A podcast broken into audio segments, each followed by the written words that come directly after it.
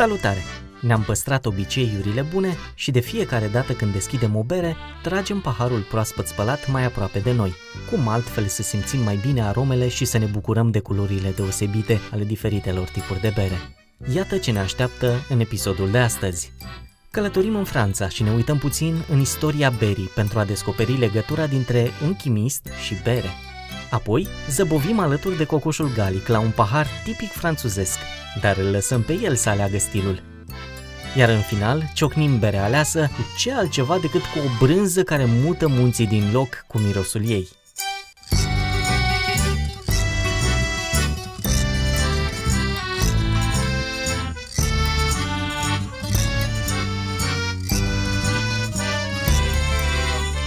Louis Pasteur s-a născut într-un mic oraș din estul Franței, aproape de granița cu Elveția.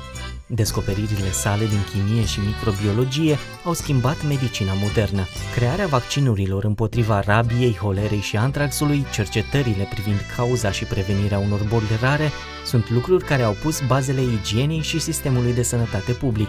Teoria sa că bolile sunt răspândite prin microbi și ar trebui să ne spălăm pe mâini pentru a preveni îmbolnăvirile și-a dovedit adevărul.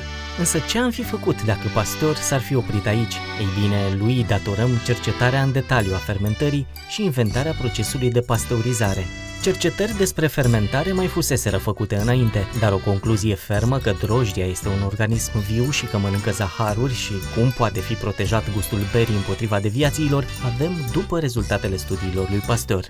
Tot studiile sale au adus în atenție procesul prin care alimentele ambalate sau unele lichide care sunt trecute printr-un stadiu de încălzire ușoară de până la 100 de grade Celsius reușesc să scape de patogeni și să aibă o valabilitate sporită. Procesarea termică, pasteurizarea cum o știm astăzi, a fost studiată încă din 1860 de Pasteur. Astăzi este un proces folosit la scară largă pe mai multe produse.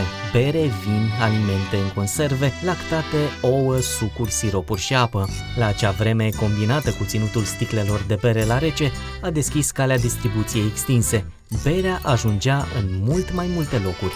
Dacă ne uităm în lista studiilor făcute de pastor, mai că ne vine să tragem aproape manualele de chimie și să începem să citim. Studii despre bere, vin, oțet, toate scrise între 1866 și 1876.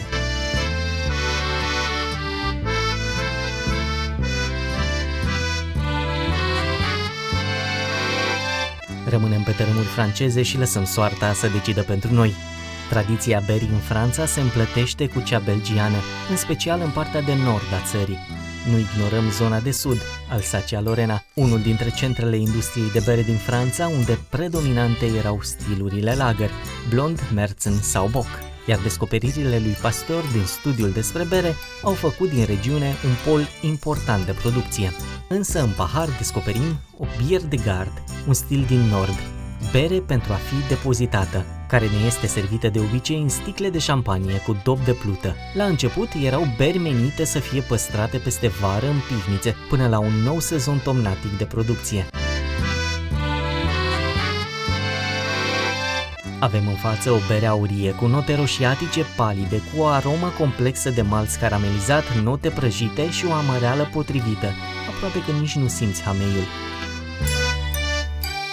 O bere corpolentă cu note ierboase și de anason și o urmă ușoară, caldă, de alcool.